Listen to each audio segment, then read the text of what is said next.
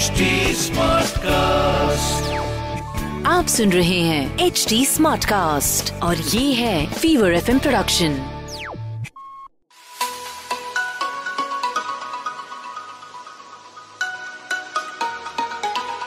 Hi guys, welcome to a very special podcast called Stuti's Book Club.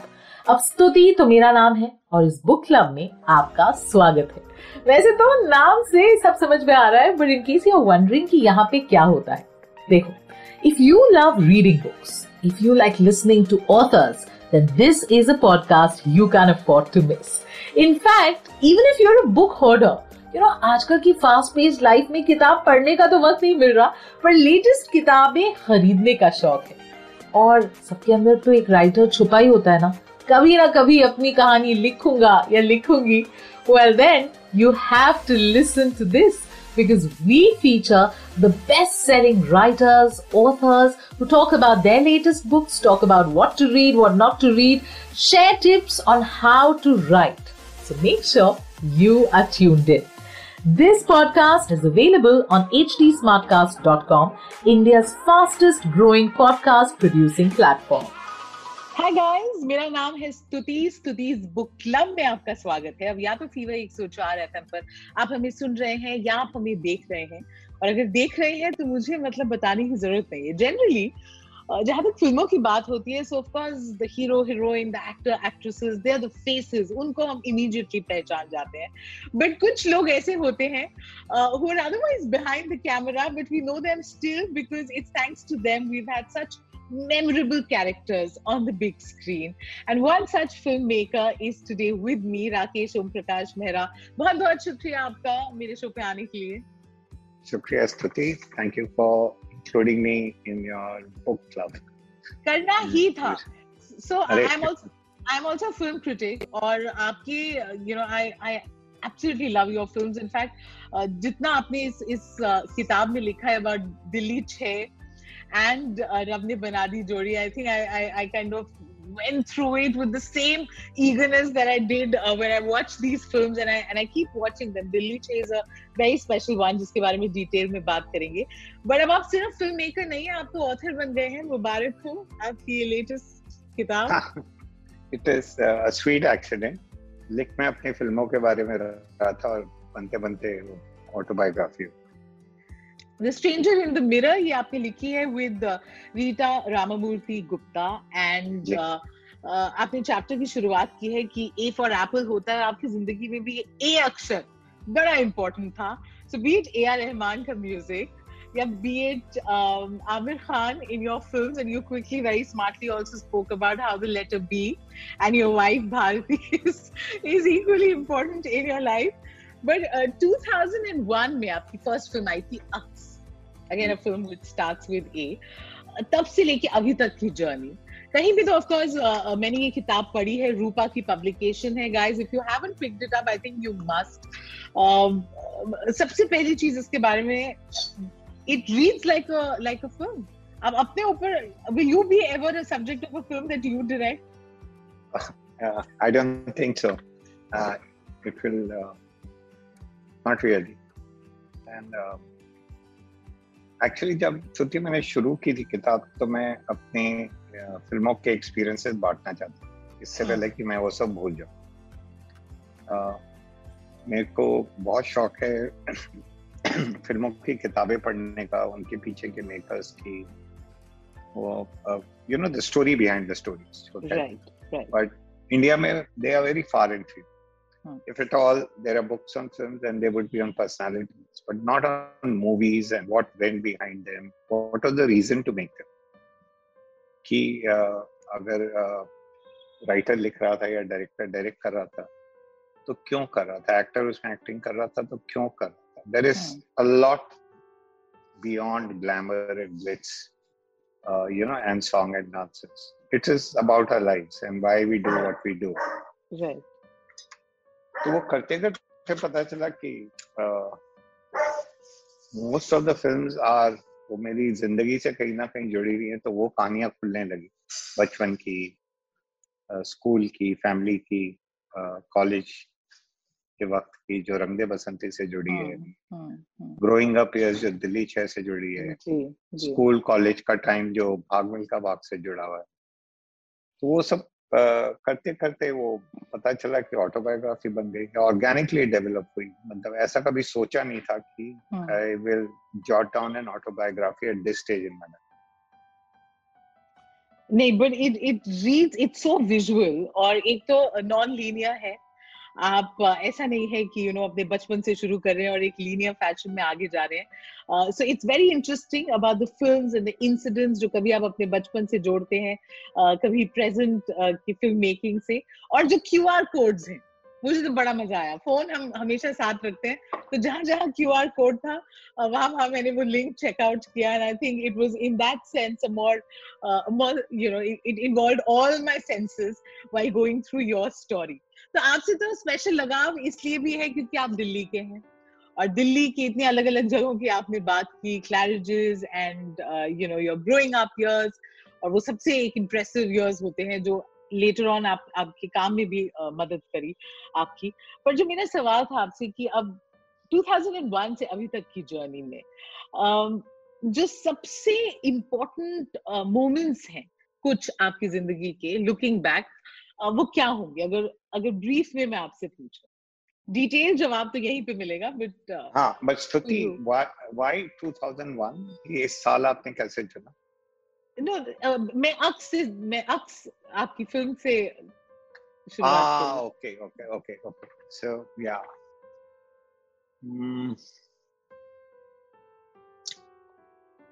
what are the interesting moments? Every day is interesting. Every day when I wake up, it's so I know this is an answer जिसका question जिसका short answer नहीं होता। तो मैं शुरुआत करती हूँ। आपने अपने अलग अलग फिल्मों पे पूरे चैप्टर्स लिखे हैं, you've spoken about your experience of making them। जो एक फिल्म आपकी मुझे बेहद पसंद है और आपको खुद बहुत पसंद है, वो है दिल्ली-6।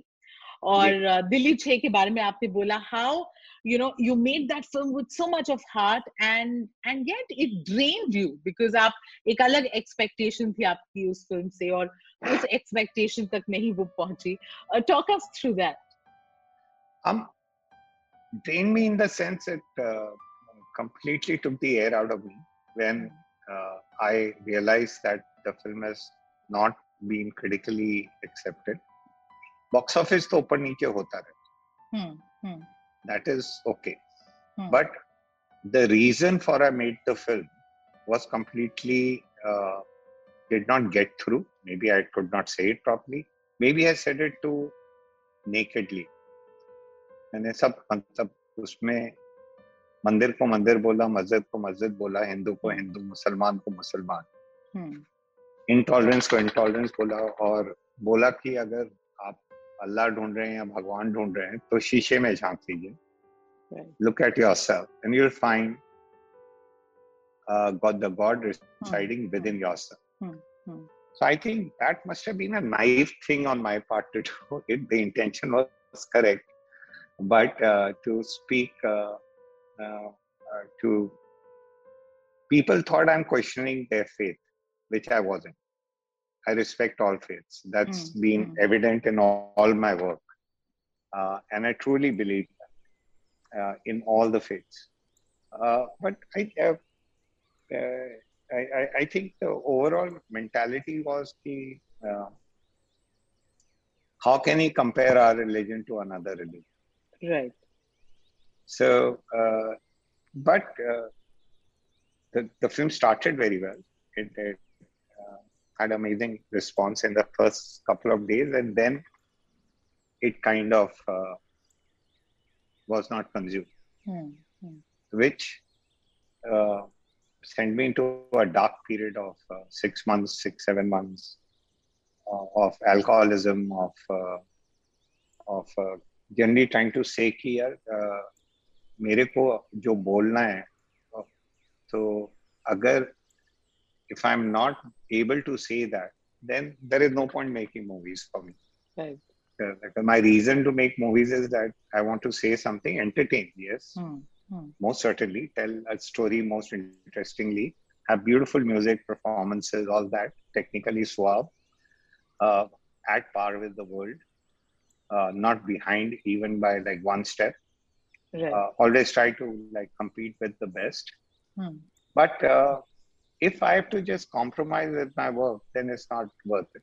Hmm. And I might as well not. So those are the questions I was asking myself. Yeah, yeah. Then I realized that there was a bit of sugarcoating in the film.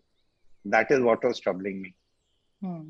So 6 months later, I called my cameraman Vinod Pradhan and said, "Abhi shooting baki hai boss." So he said, "Let's do that," and we shot for 3 days. The Venice cut, like they say.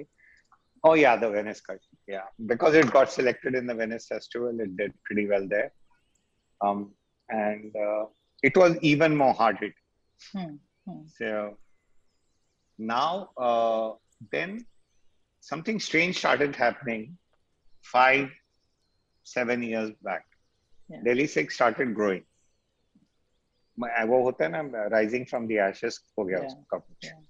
So we started getting good TRP ratings on satellite. It was released on Channel 4 BBC. Yeah. Yeah. It got one of the highest ratings for any Hindi film, Indian film, I must say. And then I was more and more forums. I went to film forums and colleges and film schools. The questions on Delhi-6 were at par with Bhag Milkha Bhag. So all in all, a late boomer, slow starter, but But a very, very special film. जैसे आपने बोला आजकल, in fact, there's so many threads on Twitter जो I'm sure आपने देखे होंगे, praising the film, praising the music of the film, and what the film stood for. So I think in that sense, it's very, very timeless. एक और चीज आपकी कहानी पढ़ के मुझे समझ में आई. हाल फिलहाल बहुत डिस्कशन होता है about insider, outsider and nepotism. And I thought here's a guy you know who you were talking about your life story कि किस तरीके की बहुत typical average middle class family से दिल्ली से मुंबई तक का जो सफर, not being professionally trained in filmmaking and then being able to reach where you are today. कौन सी quality है looking back now in you that has helped you reach here? Because आपने उस तरीके से कभी ये project भी नहीं किया कि अरे I've done something great क्योंकि मैं तो कोई outsider हूँ और बिना backing के आया हूँ या उस तरह की कोई बात. But it's an incredible story in itself that makes for such an interesting read. So looking back आप क्या बोलेंगे? Insider, outsider, I think these are all faltu ke discussion. The real thing is about how driven you are by your passion and how driven are you by your art and how much is the bar you are setting for yourself and for your next work. So, मैं आपसे पूछूं KL Sehgal, Dilip Kumar, Madan Mohan, Shailendra, Sahil Ludhianvi, ये insider थे, outsider थे, Balraj Sahni. तो इससे क्या फर्क पड़ता? आप कहीं से भी आइए, as long as you are serving cinema, and you are talking about something else, about certain opportunities. What always also happens with me, I have realized, when I'm denied something, it makes me even stronger and work even harder. That much little more. Rather than when everything is available to you, it shows you become blunt. Right. It starts showing in your work. You're comfortable and thoda. In my advertising days, some of my gurus taught me a very good term. They said there is advertising and then there is invisible advertising. कि तुमने काम कर तो दिया और वो invisible सा आके निकल गया, कुछ फर्क पड़ा नहीं. You could not make a change. True. So I think for me, filmmaking is about change. Whether it's a change within yourself while you're making it, you're growing something which you were dying to express is coming out of you. आपके अंदर का दर्द है या खुशी है वो बांट रहे हैं. जो आपकी फ्रस्ट्रेशंस हैं, जो आपको लग रहा है कि something is being wrong, you are trying to correct that, and then you could be a sheer entertainer and performer. But let me tell you that I know a lot of entertainers and performers of the greatest standard. Even they are very lonely at times. It's not that Charlie Chaplin was, if you read about Charlie Chaplin, he was not what you saw him on the screen. Yeah. So, which is incredible. So, for me, this debate is a very shallow debate. And there could be truth in it or not truth in it, but that's not where I want to spend my energy. I want to, utne time mein main shayad ek gana aur soch lu, shayad ek scene aur likh lu. So I just want to stay in the zone of the stories I want to tell. Thank you. But, you know, I've got a segue for my next question. आप invisible advertising की बात कर रहे थे. Invisible filmmaking तो आपने बिल्कुल नहीं की है. Rang De Basanti, in a way, just changed. It's such a landmark film in so many ways. I think एक ऐसी film जिसने the way people want to protest or even express themselves वो तक बदल दिया. It reached out to so many people. And you know, Delhi-6 के दौरान भी आपने ये line लिखी है कि कहीं पे when you went into depression, you were feeling that low, तो आपको लगा कि you know, how did I make Rang De Basanti? Was it a fluke or not? अब जब आप कोई film बनाते हैं, you of course make it with so much of passion. एक कहानी है जो आप बताना चाहते हैं, वो कोई biopic हो या otherwise हो. And there's always, I mean, you know, like even Tufaan, you can't really categorize it as just a sports film or a film about one person, but there's always something, some value that you've grown up with, जो आप आगे अपनी फिल्मों के जरिए भी conversation में लेके आते हैं. कभी आपको लगा while making a film कि यार I'm making it for the audience, it matters to me if the film is making money or not, it matters what the reviews are going to be, so I will tweak it just keeping in mind कि audience को क्या पसंद आएगा या क्या समझ में आएगा. तो कितना आप खुद को इंसुलर रखते हैं फ्रॉम ऑल दोस प्रेशर्स, और कितना आप इसमें ध्यान रखते हैं कि लोगों को क्या समझ में आएगा, तो मैं वही एलिमेंट्स ऐड करूं या वो चीजें ऐड करूं. I know what you are saying, I completely know what you are saying, so let me try and answer you in a different. I am a woman and there is and I want to feel loved. Would I want to feel loved for who I am, not for the makeup I put on. So that man I want to love me, should love me for who I am. Meri jo internal beauty hai, not because the way I did my eyes, because that will attract it. That's the poster of the movie. That's not the movie. But I really want to reach out to the people. I don't call them audiences. They are everything to me. Because after I made the film, it belongs to them. They actually, very funnily, they buy the film 100 rupees at a time. And it's taken away from my hands. वो free में नहीं देख रहे, वो मेरे को बोल रहे हैं देख तू 100 रुपए रख, अब इस फिल्म का ये 100 पार्ट मेरा होगा, और मेरे को पूरी बोलने की अभी इजाजत है क्योंकि मैंने पैसे खर्च, मेरे को सोचने. तो I want to be friends with, I want to reach out to them, touch them somewhere deep down in the way I tell the stories, not necessarily in the way they want to hear the story, because that they appreciate the first part much more. यार मेरे को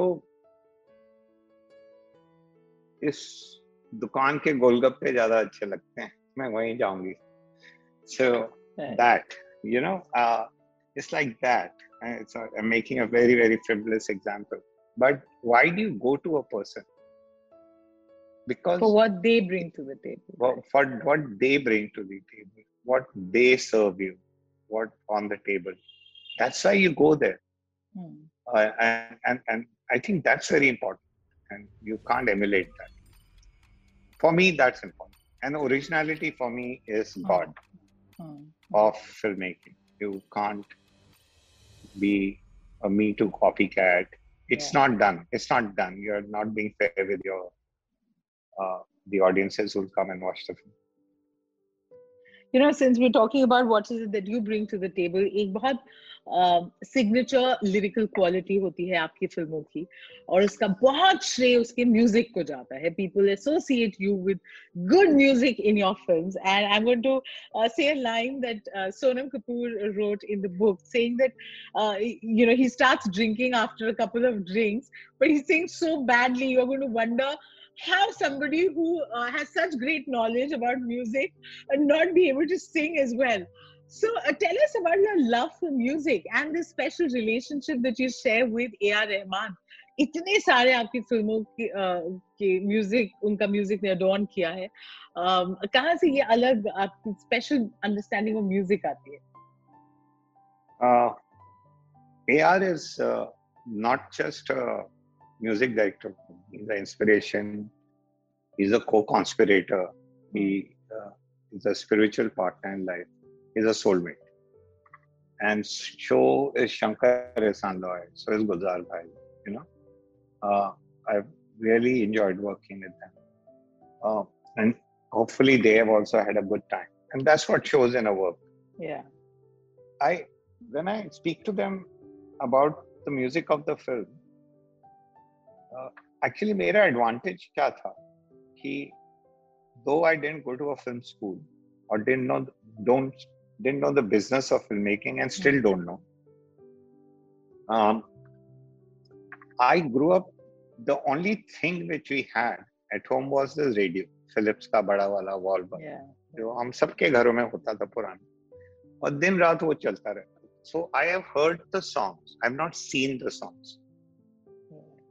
मेरे लिए गाना शाहरुख खान का नहीं होता, मेरे लिए गाना किशोर कुमार का होता, हेमंत दा का होता था, मन्ना डे का होता था. यू नो, उसको लिखने वाले साहिल लुधियानवी होते थे. ये नहीं कि उसको कोरियोग्राफ किसने किया, उसमें कपड़े किसने बनाए. That was never the thing. So I think day in and day out we didn't even have a TV in the house और a refrigerator.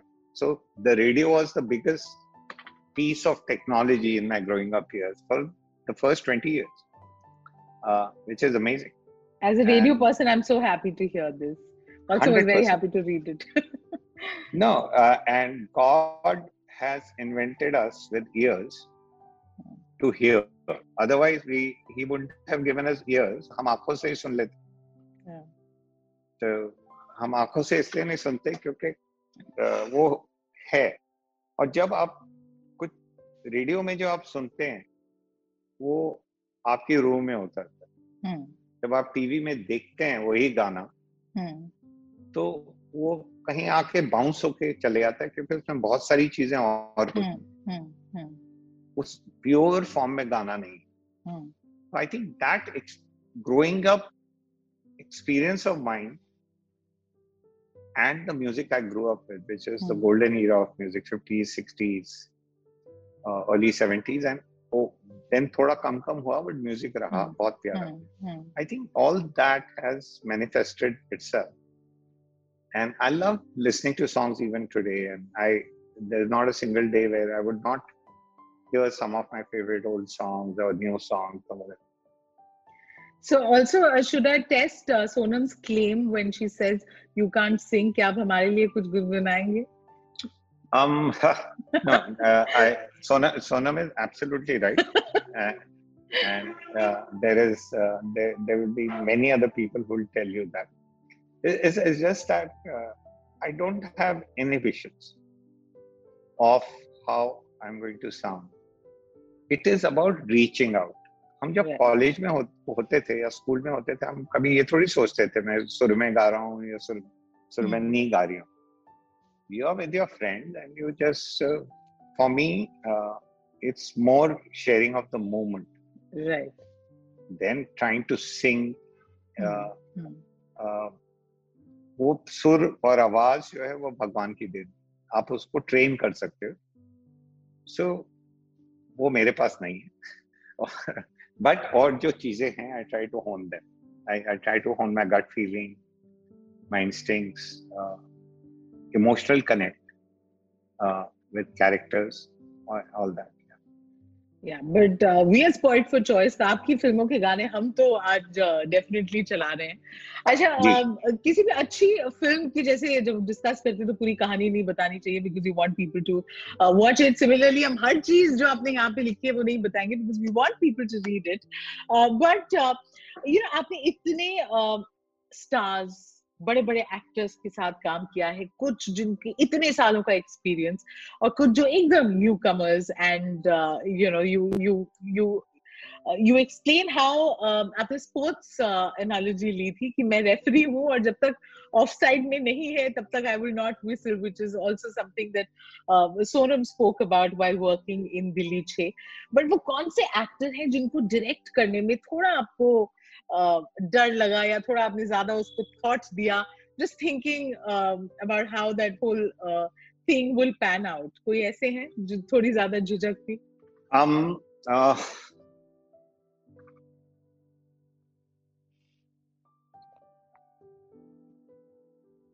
Amitabh Bachchan, Amir, so many of them. No, I've been very lucky that my actors have been very kind with me and very patient. तो सबके साथ बहुत मजा, झिझक तो किसी के साथ नहीं. I really look forward to working the people I collaborate with, and hopefully they are also having a good time and enjoying it. As such, मेरे को सबसे सीखने को मिला, मतलब चाहे अमित जी हो या वहीदा जी हो, ओमपुरी हो, आमिर हो, रान हो, न्यू कमर्स हो, बल्कि सबसे ज्यादा सीखने को मेरे को जो मेरे चाइल्ड आर्टिस्ट, हम मेरे प्यारे प्राइम मिनिस्टर में 4 बच्चे थे, मिर्जिया में 2, दिल्ली 6 में भी 2, भाग मिल्खा भाग में जब तेज younger Milkha Singh. I have learn so much from them and the art of acting, which then I passed it on to my actors. Ki, guys, this is the way. Go with your feeling. Don't act, please.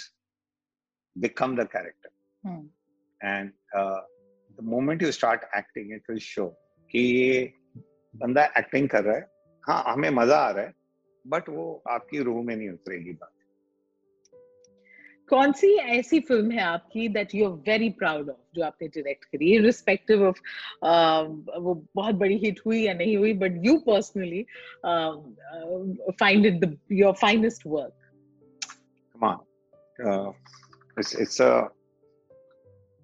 A very motherly feeling and you can't say which child of yours. I know, it is tough, it is, yeah, for me every film is has given me learnings, beautiful moments, have given me relationships which are long lasting in my life. I don't see a film as ki aaj shuru karni hai, abhi ye khatam karni. Wo process hai, भले मैं उसको लिख रहा हूँ या उसकी planning कर रहा हूँ, shooting कर रहा हूँ, release हो गई, release के बाद बातें कर रहा हूँ. I'm still living those moments, and मतलब you grow with the films, and so favorite ऐसा कुछ नहीं. I every film has its own, but one favorite, slightly more than the other.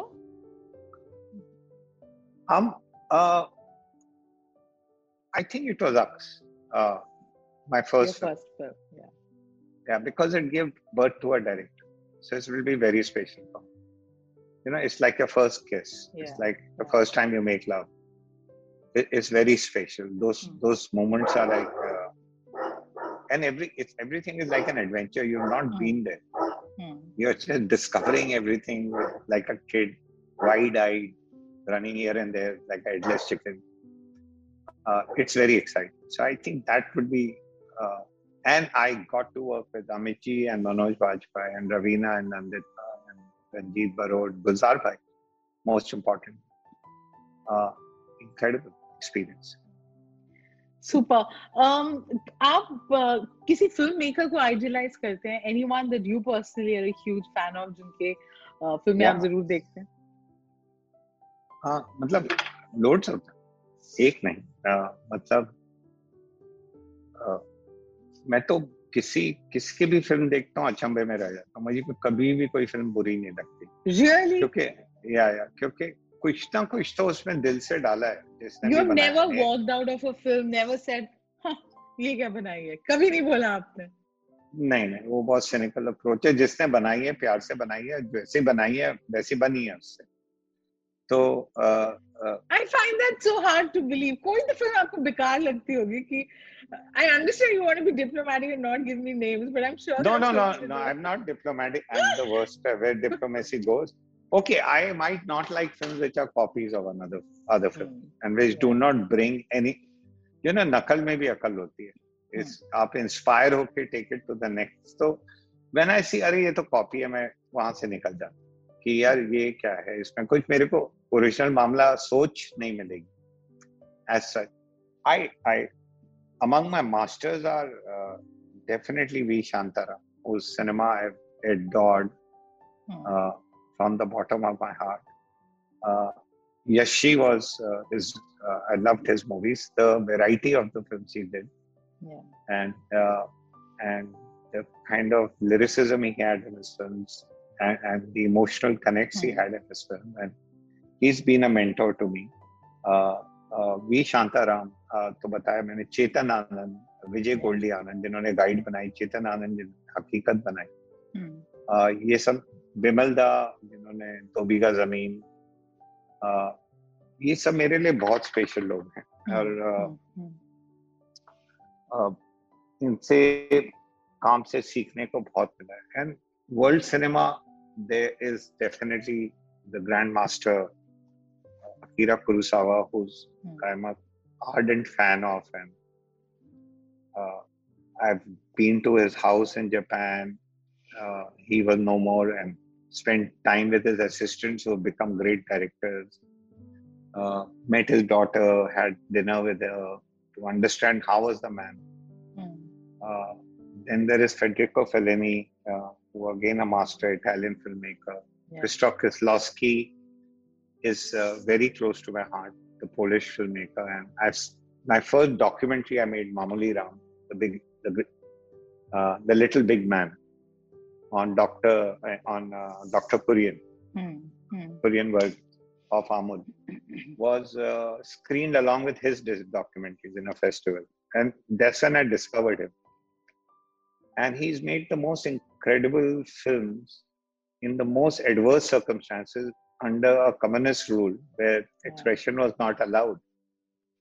मतलब हमारे को यहाँ सवाल पूछते हैं, आप ये बना पाएंगे ये ना बना पाएंगे. I've seen masters do everything, not because they're trying to raise a voice, because they believe in something. And then my cameraman, whom I worked with, Pavel Dillis, is Polish, and his guru was Krzysztof Kieślowski, and we hit it off, and we used to speak about, learned much more about that master. The list goes on and on. It's like endless. Spielberg, Lucas, Brian De Palma, they are the guys who were the Brad Pitts of Hollywood, you know, Oliver Stone. उससे पहले musical बनते थे, वहाँ भी नाच गाना होता था और जो अच्छी बात है, but वो एक part of filmmaking. It cannot be everything. These guys changed it around too. They came as youngsters and they came and they got a new wave altogether. So yeah, there are so many names. And not just filmmakers. There are amazing poets, there are amazing technicians, great actors and actresses. Whom you really relate to. Cinematographers are. I'm very fond of them. So, you know, we're coming to the end of this. अब आपने ये किताब लिखी है. We want everyone to read it. But before I let you go, can you give me the names of three books that have left an impact आपकी ज़िंदगी में? Three books that you really enjoyed reading. There's an autobiography of Akira Kurosawa. It's called Something Like an Autobiography. Okay.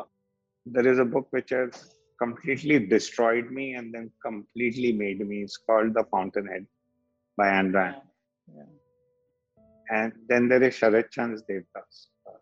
These three are very close to my heart. I keep reading them again and again. क्या बात है, super. Would you call yourself a voracious reader? No, no way. मेरे को 1 साल लगता है किताब पढ़ने. इसको लिखने में स्ट्रेंजर इन द मिरर 4 साल लगे. But we're glad it is finally out. Thank you for this and thank you for this conversation. But जाने से पहले आप बताइए अब हम आपकी next film कब देख सकते हैं? Are you working on something? What is happening? Can you let something out? Stuti, I'll start shooting end of next year. Okay. Because I was busy with Tufaan last year and finishing it, so I can focus on that one film. I have couple of scripts ready already. As I promised myself by Diwali, I'll have the 3 scripts on my table. फिर उसमें से एक जो मेरे को जोर से बुलाएगी, उसको मैं उसमें घुस जाऊंगा. Right. So there is a mythical film I've written on Karna. Oh, okay. The character from Mahabharata. That's very close to my heart. I've written a film about today's time and the impact of social media on youth. And you know, both effects, good and bad. And then I'm doing a film on the plight of the farmers, which is set in the future. If things keep happening like this, what will happen in the future? So these are the 3. One of them I will go. Very exciting, all 3 of them. Finally, एक किताब में आपने एक जगह लिखा है, how once you were asked to sell a pen, और बहुत ही बढ़िया आपने pitch किया. So अब I want you to become a salesperson again and sell this book to my viewers and listeners. What is the one biggest USP according to you? Why everyone should pick it up? How to say that? I think this is you'll find your own story in this story, and somewhere there is a reflection. So I'll just read a poem where this book starts with. Hanji. तो एक दिन मैं निकल पड़ा. तो शीर्षक है एक दिन. तो एक दिन मैं निकल पड़ा. आप ही अपने को ढूंढने. तो एक दिन मैं निकल पड़ा. आप ही अपने को ढूंढने. पगडंडी मिली तो निकल पड़ा. छांव मिली तो सो गया. तारे सोए तो उठ पड़ा. फिर निकल पड़ा. So that is the idea that life is a journey. It's not a destination. And it carries on. Beautiful, beautifully put. Thank you so much. This was an absolute pleasure. So you're all mine, sir. Thank you for having you and inviting me in your club. I had to. बहुत ही मजा आया. और रूपा ने ये publish की है, guys. Please do pick up a copy. Thank you so much. Well, that's it from me. मेरा नाम है स्तुति और स्तुति इस बुक क्लब का हिस्सा तो अब आप भी बन गए. How did you enjoy this episode? और कौन से ऑथर्स हैं that you would want me to feature और कौन सी किताबें हैं जिनके बारे में you would want me to talk about. All you have to do is let us know. तो फेसबुक, ट्विटर, इंस्टा, किसी भी सोशल मीडिया प्लेटफॉर्म पे अगर आप STUTEE टाइप करेंगे आपको मेरा प्रोफाइल मिल जाएगा. Make sure we are connected there. Also to give us feedback you can reach out to us on @HT Smartcast. We are present on Facebook, Twitter and Instagram. To listen to more podcasts, log on to www.htsmartcast.com और सुनो नए नजरिए से. That's it from me. This is Stuti Singh. Take care till you hear from me next.